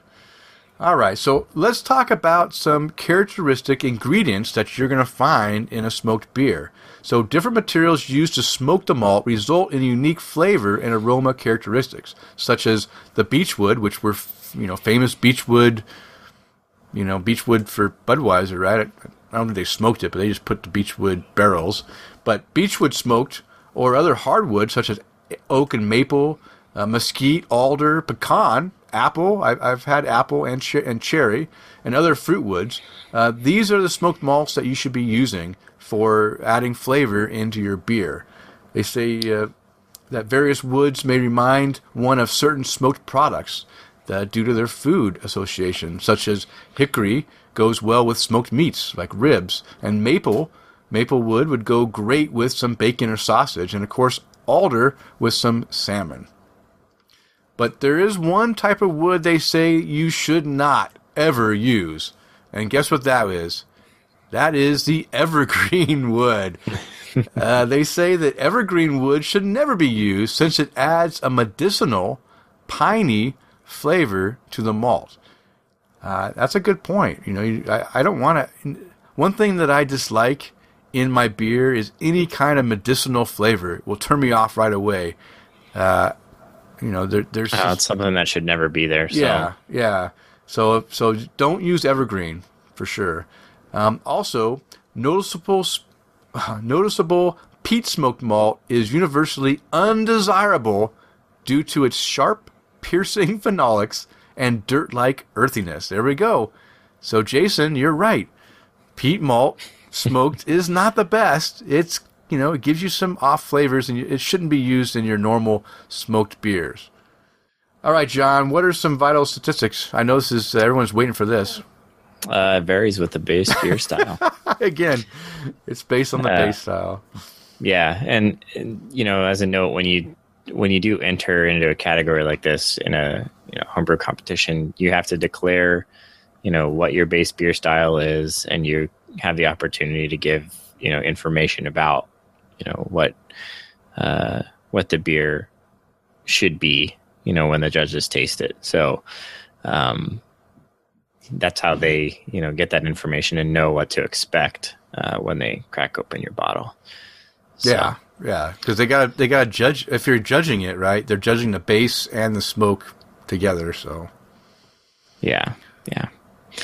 Uh, so some commercial examples: uh, the Alaskan smoked porter, uh, which reminds me we should do a tasting of that yeah, on the show. that would be great. Uh, the Schlenkerla Weizen Rauchbier and Urbock Rauchbier, uh, Spezial Lagerbier, uh, Weissbier and Bockbier, uh, Stone smoked porter. Yeah. rounded out. Wow, that, that was a great accent you had on those uh, those German beers. By the way, Thanks. I, I fell for it completely. I was entranced that I was in Germany when you were talking. You know, I took some German uh, in college, so it works out. Well, you know what? Hey, the college wasn't a big waste of your time because it, it paid off. Thanks. I'll let my, my parents know that that's those two quarters of uh, German are what validated it all. Yeah. Oh yeah. Oh yeah. So, um, of these beers, I've only had two. I've had the, of course, the Alaskan smoked porter and the Stone smoked porter. Have you had any other uh, examples, John? Um, I want to say I've got to taste some of the uh, uh, Schlenkerla, um, one of those Mhm. uh, during my BJCP class, but I might be mixing it up with a different um, German one. Okay, no problem. No problem. Well, that is the style guidelines. And now that we understand what a smoked beer is supposed to be like, let's do a tasting of one, right, John? Yeah, So you, you have your bottle uh, all ready to go? I do. All right, let's pop those suckers open. Oh man, not much of a pop. We got a lot of glass uh, clinking there, but let's hope this thing's not. Uh... Oh yeah, it's pouring. I'm pouring into a snifter glass. I had to. I wanted to make sure I had the the proper glassware. I know John's doing his his old standard Willie Becker glass, but I'm going all out here. I'm looking around the room for the cameras right now. you know. I can see you. I can see what Yeah. you're doing. So, uh, I do have a question before you give into get the into the particulars of the beer. Sure. Uh, what year is your smoked porter? 2015. Okay, Is yours the same? mine's the same. Uh, but I was curious if you know uh, we were gonna have different ones because I just noticed that it was 2015. Yeah, it was. Uh, it says the bottle date was 10 5 15 at at uh, 9 21 p.m. Okay, so mine's a, a month older than yours. A So month I'm older. September 8th of 2015 at 8:28 p.m. Okay. So, So, Yeah. um, I mean, one of the nice things about this smoked porter is it's one of the best beers to cellar. Um, as you can tell, this was just released this year. I mean, I just bought it off the store just last week, and it's a 2015 version. So, I mean, this sucker has already been aged for a year, uh, a year and four months uh, and we're going to try it for the first time right now. So uh, this is a great cellar beer. I'm, I'm, uh, you know, as I've mentioned in previous episodes, I'm trying to reduce my cellar. I'm trying to drink things more fresh and not keep things and have to try to drink them. So I'm still working on it. I've got, I don't know, I think I had 20 some beers that I was cellaring, and now I'm down to maybe five, six beers left. I, I've really cut that down a lot. Um, I'm glad you're not in charge of my fridge because I'd be out. You'd be out, yeah. So, all right, John. So, uh, this uh, and our listeners, this beer that we are drinking, the name of it is the Smoked Porter, and as John pointed out, uh, the the date on this is 2015, Smoked Porter, and it's from Alaskan Brewing, and they're out of Juneau, Alaska, and the style is the smoked beer style, and alcohol by volume 6.5 percent. And the international bittering units uh, 45 pretty low. I think it's pretty low because the smoke is going to add a little bit more bitterness. What do you think john? You think it's going to bitter that up a little bit give you a, a sense of bitterness? Honestly, I thought that number was a little high. oh really? What the yeah okay for what the base beer is. Yeah, for high for a porter okay yeah. all right hey Although six and a half percent porter, I guess it's creeping up there. You need to add a little bit more in maybe maybe for it. But Okay, and it uh, it comes in 22 ounce bottles, and I, I suppose you might be able to get it on tap. Although, oh, you know what? They do have it on tap because uh, one of the guys that I went to dinner with tonight, uh, he went he was before he came to dinner, he went to the bar across the street, and he had this on tap at the bar. So yeah, it comes on tap too. So you have a, a, a couple ways of getting it. All right, John. Um, let's go ahead and describe the color of this beer, and to me, it looks like a deep brown, maybe with a little bit of uh, of red uh, tint to it, maybe some mahogany. I'll go with the mahogany. what about you? yeah, yeah, uh, definitely dark brown. Um, yeah, and I've got kind of an orangey Yeah, copper yeah. Your orange Um, is my red. I, I'm going to say reddish. note but coming through, which you know we need to standardize our, our lighting. Yeah, we, you, know, you know what? I need to stand. You're right. Uh, and I'm actually thinking about working on getting some better lighting in this room because I need it for my beer tasting because I can't I can't judge beers with this poor lighting. Um, and also, you know what? We we need some SRM, uh, you know, cards to actually be able to tell what the Mm. what the colors have are. those. Do you? yeah. Uh, Okay. I'm too lazy to stand up and walk five feet to get Nah, no problem, no problem. um, I I can't see any bu- I can't see any bubbles coming up. Um, I'm gonna say that it looks to be pretty clear, but I it's hard to tell. It's kind of dark. It's dark brown, so it's hard to see if it's clear or not. What, Yeah. You have anything different? Can you tell anything No. different? Okay. No, I can't. All right. How about your head and uh, any lacing that you're experiencing? Uh, so mine poured with about a finger's worth Mhm. of uh, tan head, uh, and then that's fallen down now. Uh, just some bubbles laying across the surface, but there is a bit of lacing on part of the side of the glass where the head used to be. Yeah, So yeah, uh, same thing, same thing. I had about a one finger head, uh, definitely tan, a darker tan, and uh, yeah, it died down pretty quick. Uh, I do get a little lacing as I swirl it around, um, but I'll tell you what, the lacing's not really like sticking hard yet. I haven't, of course, we haven't drank any yet. Maybe once I I start to suck this thing down, um, we'll be able to see the lacing stick to that side of that glass a little bit better. But all right, let's take a whiff and uh, tell our listeners what we're smelling. Yeah, mostly smoke. Um, well, pretty much all smoke, but I kind of get uh, a little bit of that bacon character because it almost comes across a little smoky with a little saltiness I, Um, I agree. for me. You know what? The salt, I, I don't get the bacon, but I do get the smokiness with the salt, which is the key. I do get the smoky salt. Um, Yeah, I think the salt is what's making me make that association. Yeah. uh, for Yeah. it's for that. I'll tell you what. Um, the smoke flavor is not off-putting though. It's it's not uh, aggressive. It's it's pleasant. That's what I think uh, is nice about this is that it uh, it doesn't come across too like like you're like you're sniffing an ashtray or a campfire or you know something like that. It, it, it's it's very kind of mellow, but yeah, it's it's all smoke, and it does have a Yeah. sense of salinity in it, some kind of a saltiness. Yeah, I'm not picking up any other kind of malt character or any hops or any yeast character. Yeah. You know. Yeah. All right. Should we take a sip? Or did you already do it? Did you already sip this thing? No, I've been yelled at in the past Okay, for that. let's let's sip because I'm I'm I'm dying to try this thing. Hmm, very hoppy, like a juicy tropical. Oh, sorry, no, wrong, wrong beer. Um, Okay. Now this is this is funny because although I you know you associate with bacon with the saltiness, I associate the taste with the bacon. And I don't know if it's because like a maple, like um, I don't know what the wood they use to smoke this, but I I sense uh, like a bacony maple bacony uh, smoky flavor. But what do you what do you taste? Yeah, uh, you know, again, very, you know, the smoke is prominent. Um, but in the flavor, I am picking up, yeah, a bit of a sweetness, um, kind of in the finish.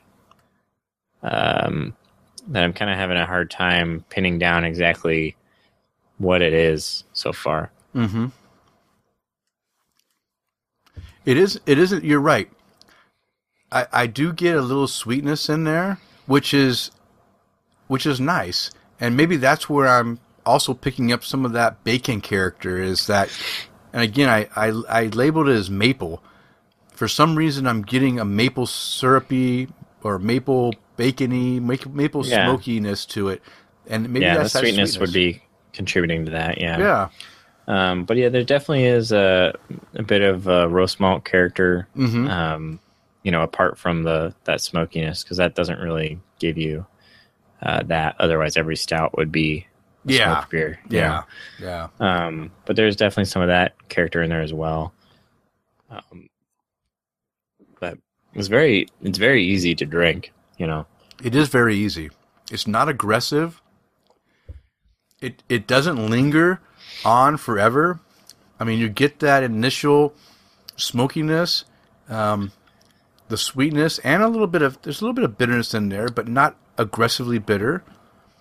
Yeah, Um, I'd say the the aroma is much more prominent in terms of smokiness Mhm. than the flavor, which might just be due to the fact that there are other things at play there, where the nose is just all smoke. Yeah, yeah, Um, you know, you're not picking up some of these other characters there. yeah. Um, but uh, yeah, it it tastes less smoky than it smells. I'll say. I agree. Um, I I agree. I I get. I mean, if you were to just take this beer on aroma alone, you'd think it was just a smoke bomb. But then you take in the sip, and you get the smoke, but you get more than the smoke. You get a lot of flavors in there, which uh, makes it really enjoyable. And, ooh, excuse me, I got a belch here. It's uh, too much talking and drinking at the same time. But um, it also uh, it comes across pretty smooth.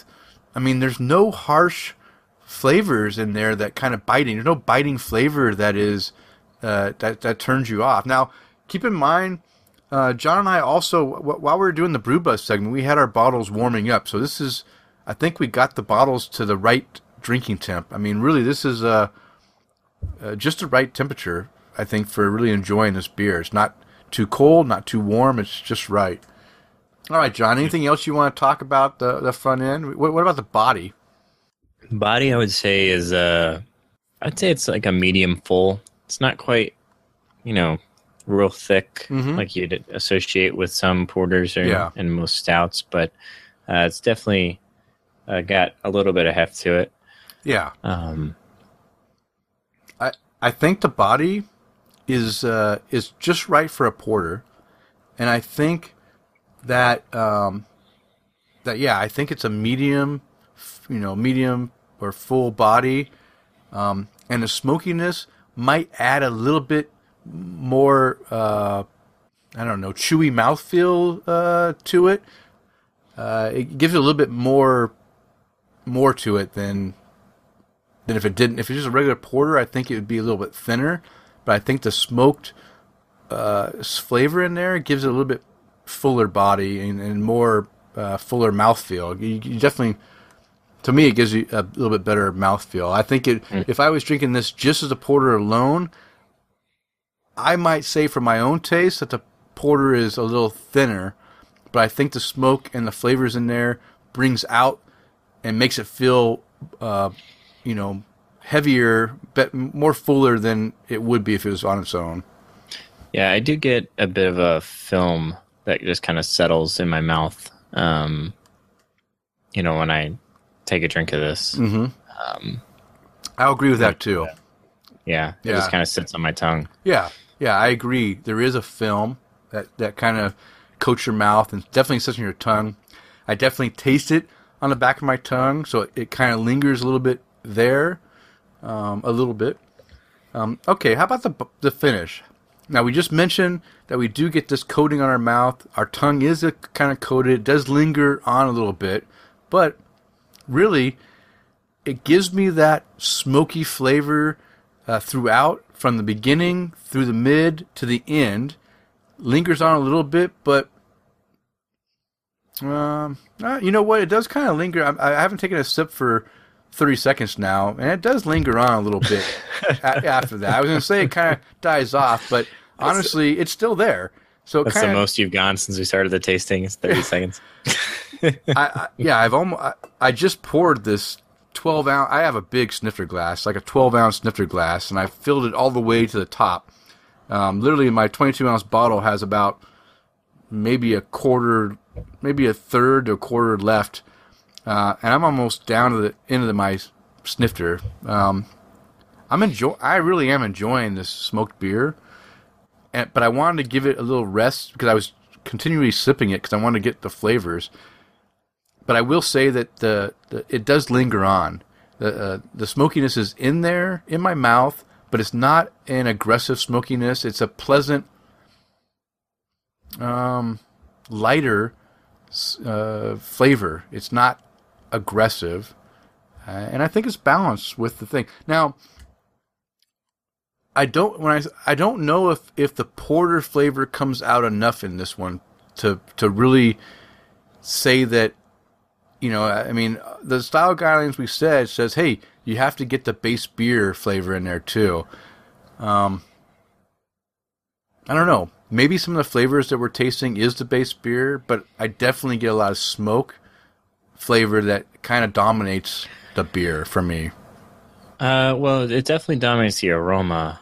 Um, but you know, some of that roast character, some of that Mhm. sweetness, you know, that's coming from the porter. That's true. from- That's true. um, so, you know, the aroma is one dimensional towards the smoke, but I think there's other things at play in the flavor that uh, kind of help give it some of that balance that you'd be looking for in Yeah. a Okay. competition setting. Okay, So, I'll, I'll buy that. I'll buy that. And Yeah, I, I don't know. It's very enjoyable. What do you think about the finish? What does the smoke linger on, or the flavors linger on too much for you, or is it just enough? Um, no, I, I don't think. I think mine. What for me, it wipes away, um, relatively cleanly, uh, considering what you're drinking. Yeah. Um, you know that I do have that film that just kind of coats a tongue, but that's more of a mouthfeel thing than a flavor thing for me. Okay. It's not uh, really sticking around in flavor wise with that that film as much. Yeah, I don't, I don't know. For me, it's not the flavor. The smoky character is not lingering in any way that's uh, you know detrimental or because it's really not there much at all. Yeah. Um, so Okay. Okay. Yeah. Yeah. I, I think it's it's pretty tasty. Okay. Now is the moment of truth where uh, we decide whether or not we would recommend this beer for anyone new to craft beer. So, John, do you think you would offer this beer to someone that's just getting into craft beer? no, Okay. No, I don't think I would. Um, mostly because, you know, like I said, smoke can be so polarizing Yeah. that I wouldn't want that to be the factor of why somebody doesn't want to stick with craft beer. Um, you know, uh, so I, I think I would I would avoid any smoke beer. It's not really not to Yeah. this. I don't think I'd, I'd provide any smoke. No, I to some- agree. you know. I completely agree, John. I would not recommend a smoked beer, any smoked beer, to someone new to craft beer. Uh, the again, like you said, the the smoke flavoring is so polarizing. You're either gonna love it or hate it. So if you did have someone new to craft beer that actually liked it, it might be a rarity. Uh, you don't know who's gonna enjoy that or not. So I think I would stay away from it.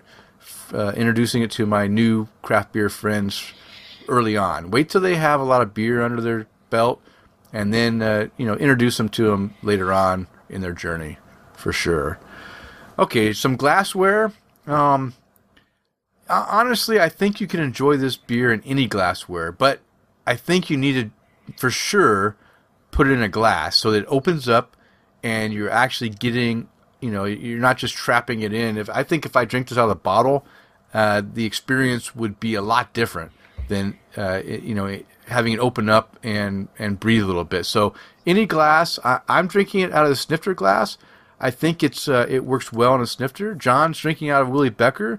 I think it probably works well with that glass as well. Uh, you agree, John? Yeah, you know, for recommending glassware, I think I might go two different ways with this. Mhm. Um, if you are not a fan of smoke, Then like a big, a, then a big heavy mouth. smoke, I would say go shaker pint, Yeah. something that doesn't concentrate that aroma, because Yeah. you know, like we said, it is very prominent. yeah, Um, if, if you're a big fan of smoke, go with something, you know, like the snifter, like a Willie Becker, something that'll direct that for you um, a little more. Um, but, you know, I, I- wonder if you take away some of that aroma character, um, if this is just very pleasant, light smoked beer for a lot of people. mm, yeah, Um, you know, I, I'm not sure 'cause I don't, I'm not doing that right now. but- yeah, yeah. I don't know. I'm not going to try it. I'm just going to pour it into my glass and enjoy it. I'm enjoying it as it is. Yeah, Um, so let's just go with that. All right, John. Well, um, we're still refining our new rating system. Yes, we have changed up the rating system. Uh, John and I are still ironing out the kinks. I've got an introductory version right now where we have a couple ratings. So uh, we're going to start off with uh, with the low rating. If you if we don't like it, we're going to call it skippable. It means try it if you want, but hey, you're not really missing anything. I doubt we'll have very many of those on the show, but that's there just in case. Then we move up into the drinkable category. This is any time that you you feel that you uh, need to throw down a few or you want something in your fridge to drink throughout the week. That would be a drinkable. And then moving up from there would be worthy. This is uh, hey, make an effort to try it. And above worthy is exceptional. This is the number one best thing. Put it on your bucket list. Uh, I think those are pretty good, but we'll we'll refine it. We may change it as we go, but that's what I picked for now. So, John, using. Yeah, and let us know if you if you have any Yeah, uh, any suggestions. on Yeah. because you, you you've heard us struggle with it in the past. Yeah. uh, as we try to place things in that don't really fit. so I, but I think I think I've worked it out. I've wordsmithed it enough that it fits all our categories that we've had problems before. We'll only time will tell. Time will Yeah. tell.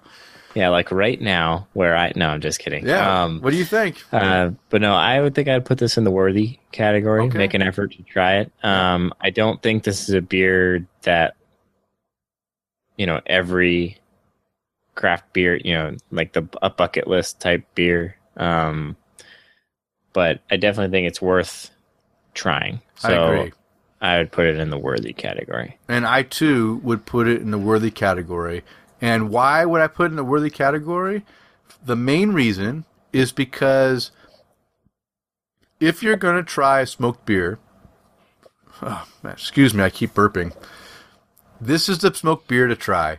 I think that if you're going to enjoy any smoked beer, the Alaskan Smoked Porter is one that you're going to enjoy. If you don't enjoy this beer, I find it hard to believe that you will enjoy many smoked beers. So this is worthy in my in my category just because of the you know it, it's it's one of the best and it's actually uh you know it, it's one of the the guideline beers in the the BJCP guidelines that this is this is a beer you should drink if you want to try this style. So I also put it worthy. Make an effort to try it. All right, well that is our tasting notes segment, but don't don't leave too soon. We've got more great content coming right your way with a check it out segment. And uh, this is something that we're going to talk about that kind of caught me by surprise and uh, I really wanted to let everyone know about it because uh, this thing is a short-lived uh, op- opportunity for you. So get in quick, or you're going to miss out until it goes live in production. But this is the Growler Chill, and it's a, a Kickstarter, and it says that the whole the whole uh, uh, line here is it keeps three growlers cold, fresh, and on tap at home. And this is a Kickstarter going on right now through the end of the month. February 28th it ends. And um, I'm just going to go ahead and, and, and let you know in general what this what this unit is.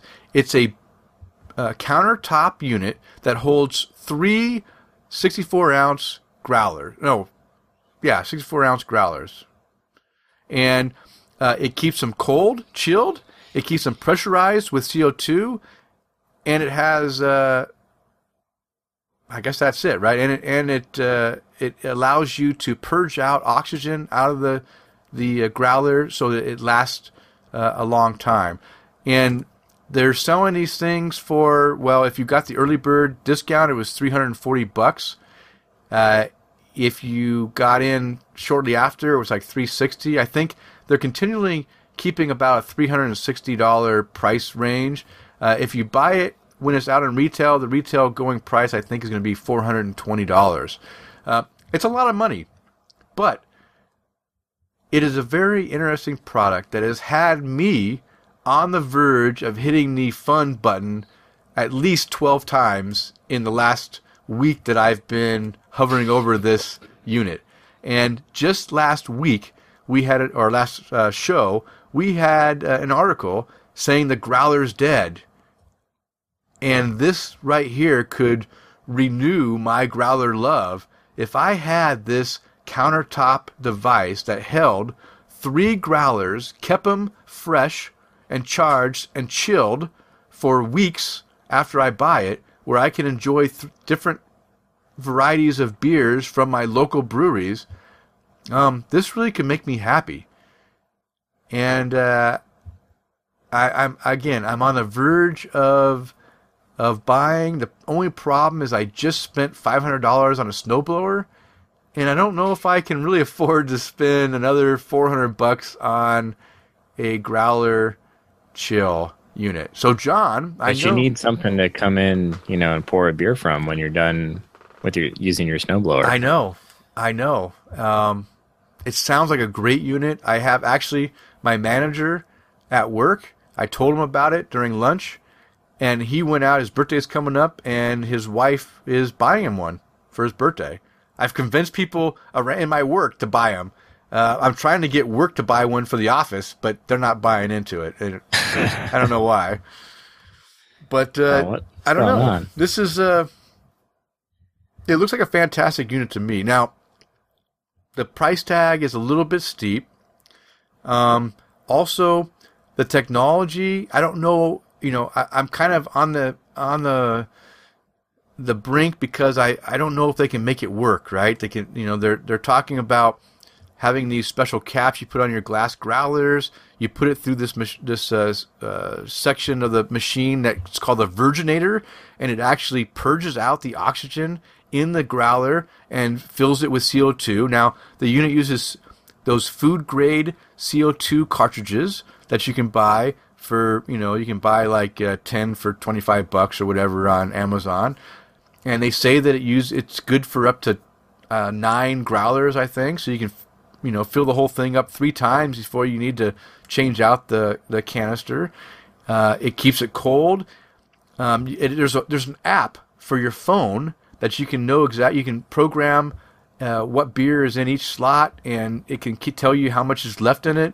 and uh, what the you can change the the, uh, the CO2 percentage, I think, and you can you can change things on it. It seems pretty cool, but I don't know if it's all going to work out.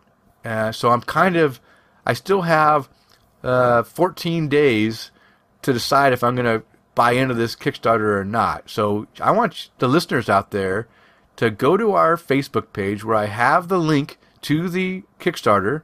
Uh, leave a comment. Let me know what you think. Try to convince me that I need to buy this thing.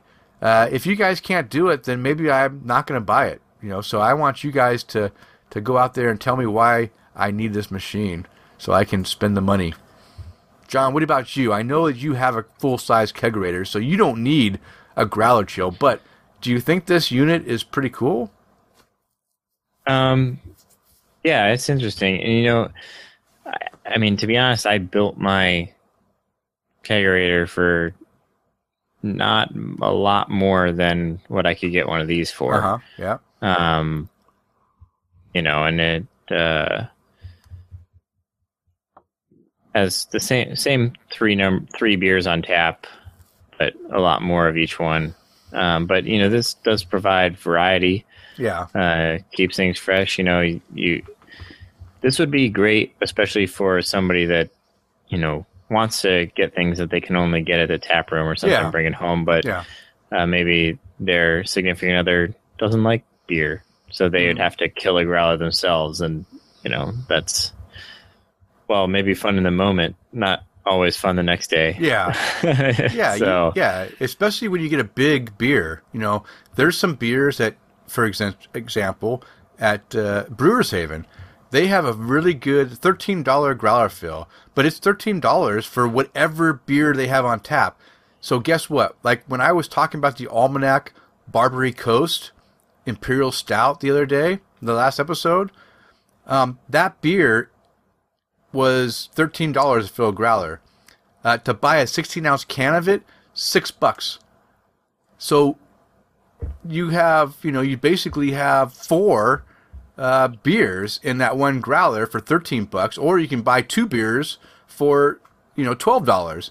It's a no brainer, right? I would fill my growler with that, but now I don't have to drink that 10%, whatever beer it was, 10.5%. I can now drink it over a number of days. I don't drink it all in one sitting because I don't want to drink that heavy beer in one night. Uh, that's where the benefit comes in. If you can get some cheap offerings of beer that you can't buy in other packaging and still enjoy it over a week or two weeks of a time frame, um, I like that option. Uh, and that's why I would buy it. Is that I'd be able to bring home stuff that I can only get at the brewery and enjoy it at home because they don't package it any other way. So that that's where the benefit. Now disadvantage, I I honestly do not have counter space for this unit. I don't know where I'd put it. I'd have to put it in my office, and then I'd have to walk upstairs and downstairs every time I wanted to grab a beer, and I don't know if that works. So that's I can't thing. tell you, walking downstairs has never stopped me from getting a beer. that's where all my beer is. That's true. That's true. That, the, the, your uh, your will is there. Okay. All right. Well, again, I want the listeners to figure out if they're interested in this unit and convince me to buy one because I will buy one. I just need some some coaxing into it, and that's it. All right, John, that's enough of the Growler Chill. We'll have a link on our show notes, and that, that can be found at openforumradio.com. Just visit our page there for the show, click the link, and go check out this Growler Chill unit. All right, we also have an article, and this article is called Bombers Away Why Brewers Are Abandoning Big Bottles. And this article is posted on draftmag.com. And again, Zach Fowle is the guy who wrote it. And uh, let me just go over in general what this article is about. John, I'm going to start it off. You go ahead and jump in here uh, in a little bit, and let we'll share the uh, the wealth of the, the content. So, Firestone Walker Brewing Company announced that every beer in the brewery's Vintage Reserve line, which is a group that includes the beloved barrel aged beers like Parabola, uh, Sucaba, and Velvet Merkin, will move out of the 22 ounce bottle or bomber bottles and uh, will only be offered in the 12 ounce format. So there, these bottles are normal, or beers are normally released in 22 ounce bottles for a hefty price. Um, they're going to only offer them now in smaller bottles, almost half the size, for also a hefty price. so um, it says many of the country's mid-sized breweries are increasingly choosing to shrink the bottles of their high-gravity beers into more manageable formats, and they gave some examples here. So one of them is, of course, Lagunitas, and we've mentioned this beer a couple times, last episode and this episode and previous episodes before that. They're shifting their high Westified Imperial Coffee Stout from a 22 ounce bottle to a 12 ounce six packs. Okay. Um, Yeah, I didn't see that one in six pack, but I, I've I seen only them. saw Yeah, the bombers. I didn't see them in six packs either. I was looking for you know single 12 ounce bottles to try. Um, I have seen people log into the six pack, uh, the 12 ounce bottles on Untappd. So at certain regions of the country, they are releasing these bottles. Um, I I'm okay with that. I don't know if I really want to drink a 12 or, or a six pack of it. Um, but definitely a 22 ounce bomber in one sitting might be a little much for one person. If you're sharing it with another person, no problem. But by yourself, yeah, 12 ounces is more manageable. I think 22 might be a little bit big for that beer. So uh, I kind of applaud them offering smaller uh, sample sizes for that.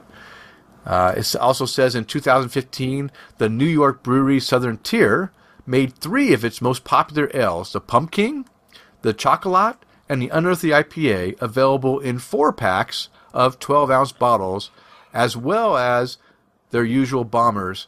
And they also made their popular Creme Brulee Stout uh, in 12 ounce bottles the following year. So now I've had all three of those beers in 22 ounce bottles.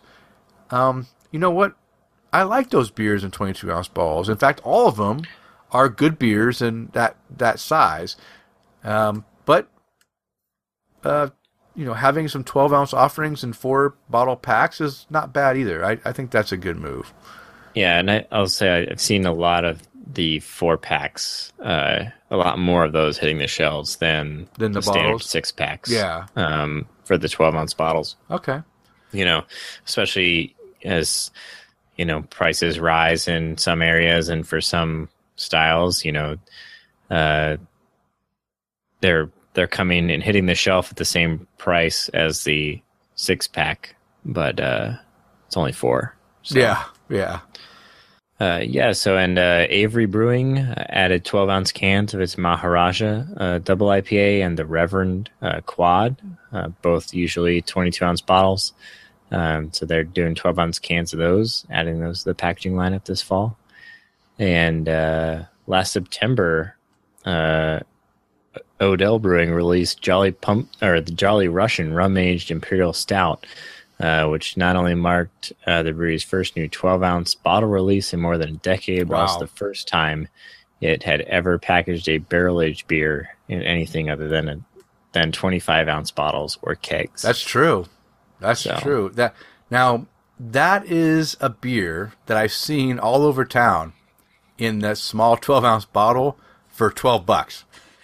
Um, I'd hate to know if they put that in a 25 ounce bottle, what that would cost. If the 12 ounce bottle is 12 bucks, uh, a lot. It's yeah.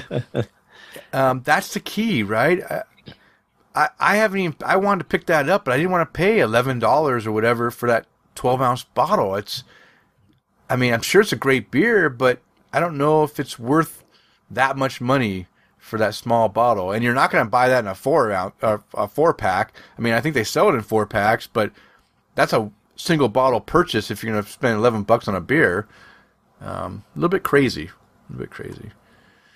All right, so the main question is why are so many brewers downsizing their most popular beers? Well, guess what? We have some answers for you. First off, availability. Many of the breweries choosing to switch to sm- smaller formats are producing beer at capacity. For beers in high demand, the smaller package size is one way to ensure that more bottles get out to more places and people. And you know what? That makes complete sense to me. Well, it makes sense in a world that the brewers control who can buy what. um, it doesn't make sense in a world that the same people that would go and buy a case of the 22 ounce bombers True. to you know have a whole bunch they're just going to go buy a whole bunch of the single I, you know I, I don't know that this really solves an availability problem um, unless you are selling a lot of it through your brewery and you still have a one bottle per person type yeah. thing going on. And then sure you're getting out you know not quite double but you know close to double the amount of uh, bottles out there. But mm-hmm. you know when you ship your beer all over town. You know all those retailers aren't necessarily going to put limits on it because they may just want to get it out the door. Yeah. So yeah. Well um, but what if like firestone walker what if they say you know i'm using small numbers as example but we can release a hundred uh, 22 ounce bottles of uh, parabola uh, but now we're putting them in in 12 ounce bottles, and now we can release 200 bottles of it. I mean that you know that doubles the amount out there. Now you're right. Yeah, the People, price is still coming down though, so I'm now going to buy two 12 ounce bottles if I wanted that amount of beer. Okay. You know. Okay, so it's it's all the people that are doing all the beer trading that's making it tough on us.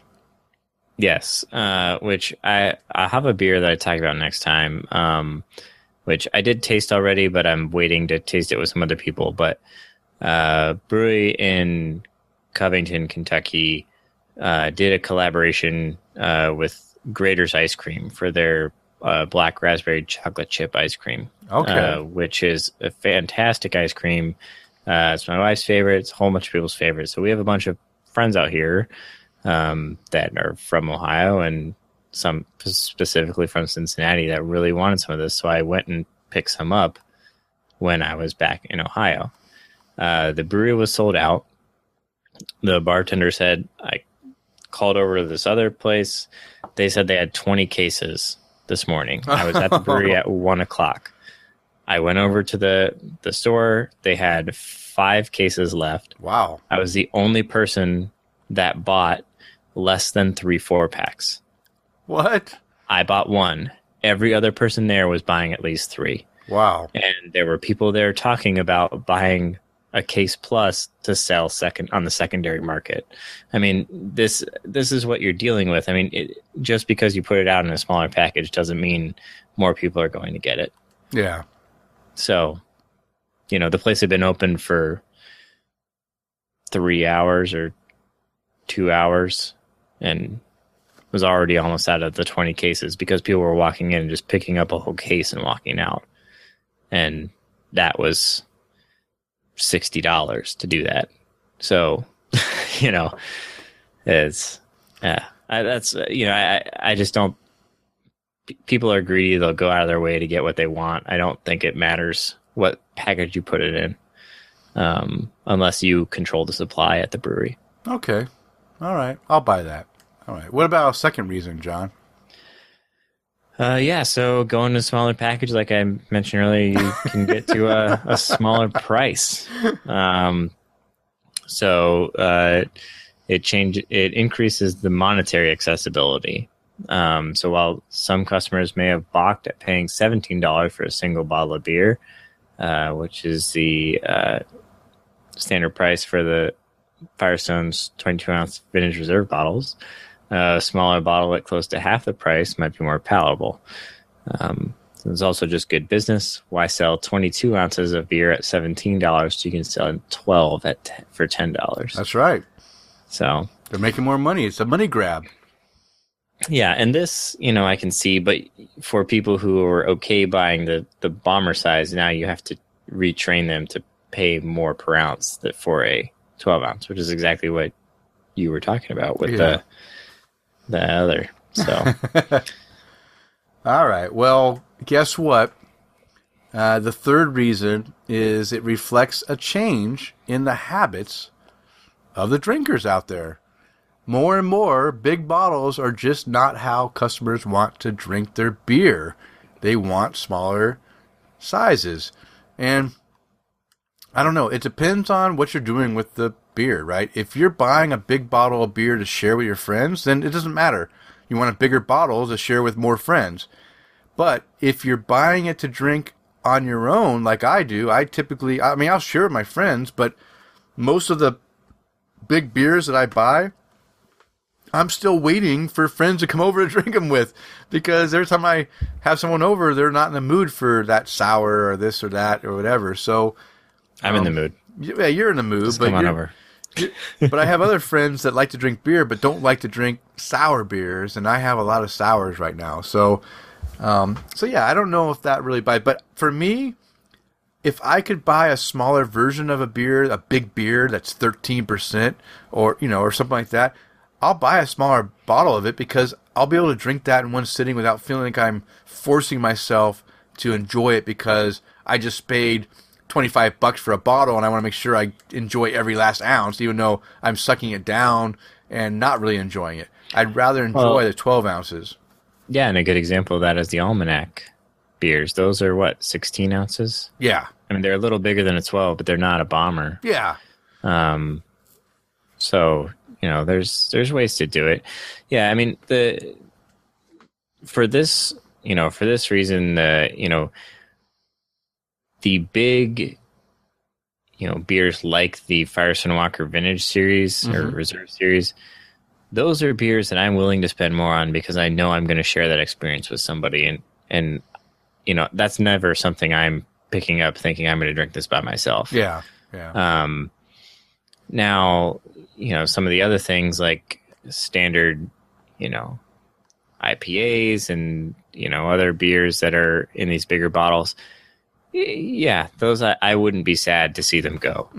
um, but, you know, a lot of these bigger, you know, more complex things that are things that you'd want to maybe age and stuff like that. That's all stuff that I'm wanting to save and crack out for a special occasion with Mhm. friends and Yeah. family and uh, I I like the bigger bottle format for that. yeah. Um you know, plus it, it it's nicer like hey, let's celebrate and you pull out a big bottle that everyone's like, "Oh, cool, we can all try this." Rather than here's a, you know, here's Yeah. a 12 ounce, and I think I've got another one back here in the back of the fridge somewhere that I can pull. You know, I don't know. I Yeah. I just I like the big bottle for that. No, I agree. Um, I agree. and uh, so Yeah. I, I don't know that I, I reflect this change in habits because really Kristen and I drink a lot of bombers anyway, just because it's something that we can split, Yeah. and that's enough. You know, uh, even for those standard IPAs or whatever. Um, Uh, so I, I I guess I'm not the target of this uh, change, or not the cause of this change. Yeah, no, I, I hear you, um, and you know that I drink a lot of bombers too. So I, I'm not a, a big proponent of this, uh, you know, downsizing.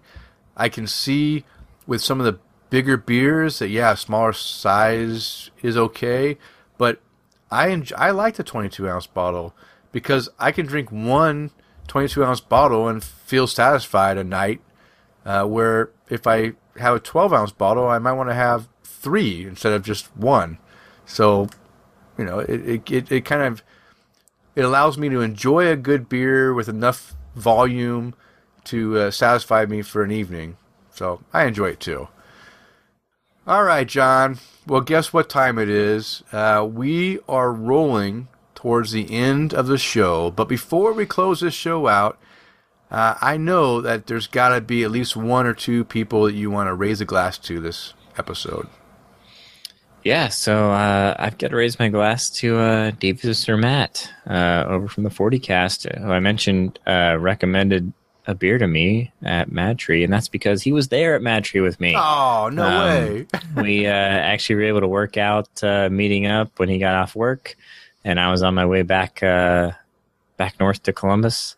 Um, so we uh, met up for a couple of beers and uh, at the at the new tap room there, and um, had a, had a good time. So uh, finally met him in person. Um, we've I've been back to Ohio and even in Cincinnati before, but it just would never really worked out. We've tried it once or twice, I think, but uh, either um, my trip in was too short and couldn't find something, or you know. Anyway, uh, but yeah, had a good time with him, and uh, you know, it's too bad that we we could only do that. He was telling me, "Oh yeah, I'd love to take you here and here," and you know, have it would have been awesome to go uh, Yeah.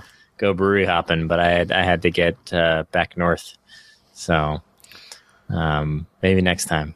Uh, well, you know what? It's great that you got to spend time at Matt. I love Matt. Uh, you know, I've spent time with them. We spent a lot of time in the back of a uh, minivan driving from Ohio to DC.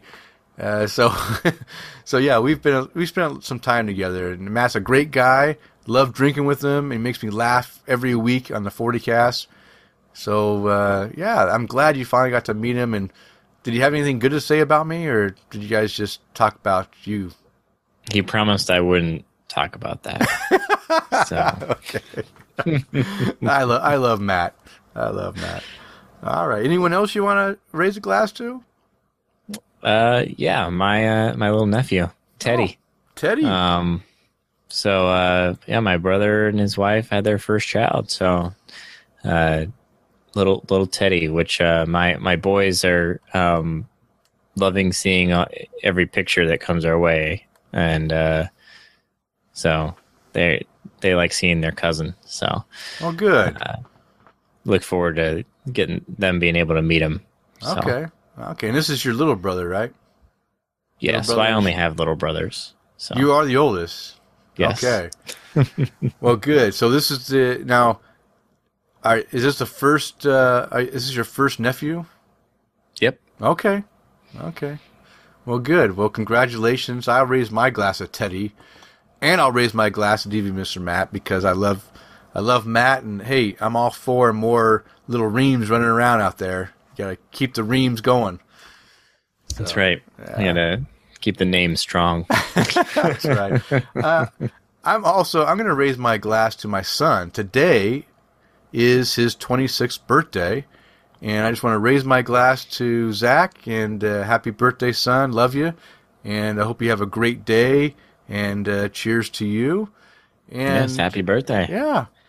And of course, uh, I want to raise my glass to all of our listeners out there, especially all the new listeners. I really appreciate all the interactions that you've provided over the last couple weeks and over the last two and a half years that John and I have been doing this. Uh, it's what keeps us going. It's what keeps me going.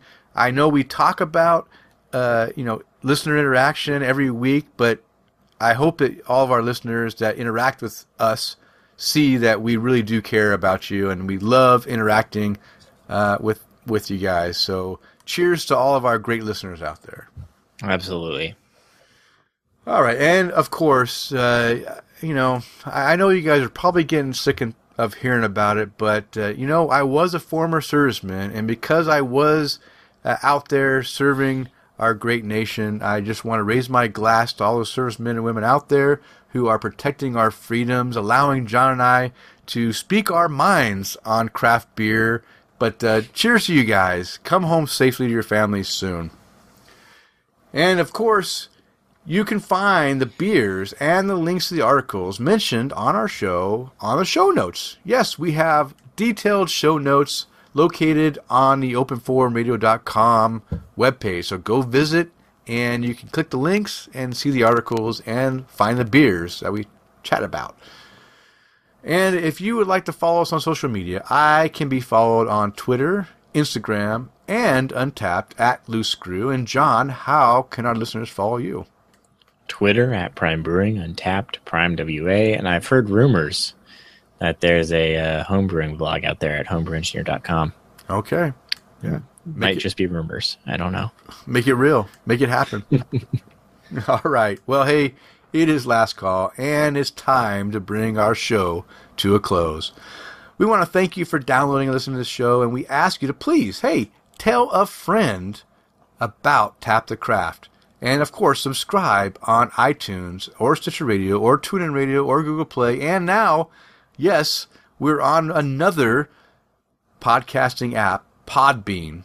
So if you're into Podbean, I can't even say it, Podbean, uh, download us. Find us on Podbean and, and uh, subscribe. Uh, or however you listen to this show. We want you to listen. And as a reminder, we listen to a show every two weeks. Now go out there and spread the good word of craft beer. Cheers. Cheers.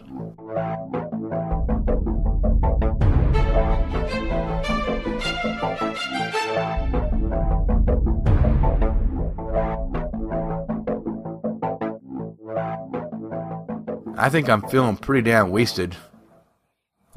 Um, my speech is actually starting to go a little bit. I'm sure you've noticed here towards the end. I, I don't notice, John. you are always the professional.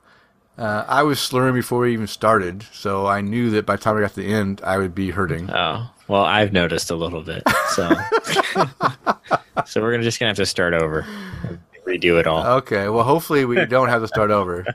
I don't think I'll make it. It's already uh, past eleven o'clock here, so it ain't gonna work. Beers mentioned on the show: Sierra Nevada Bigfoot barley wine. Nope. I'll fix that for you. Where was that at? Oh, I already put it down here. Oh, yeah, you're already prepping your show notes. Oh, I yeah, I try to uh, I try to be good that way. Thank you, John. You're welcome. Damn, that was fantastic. Well, I, uh, I mean, I, I pretty much put this entire episode together, so I might as well continue with the show notes. So. I, I actually put two shows together, but we only talked about one. I got one ready for us when we're ready for it.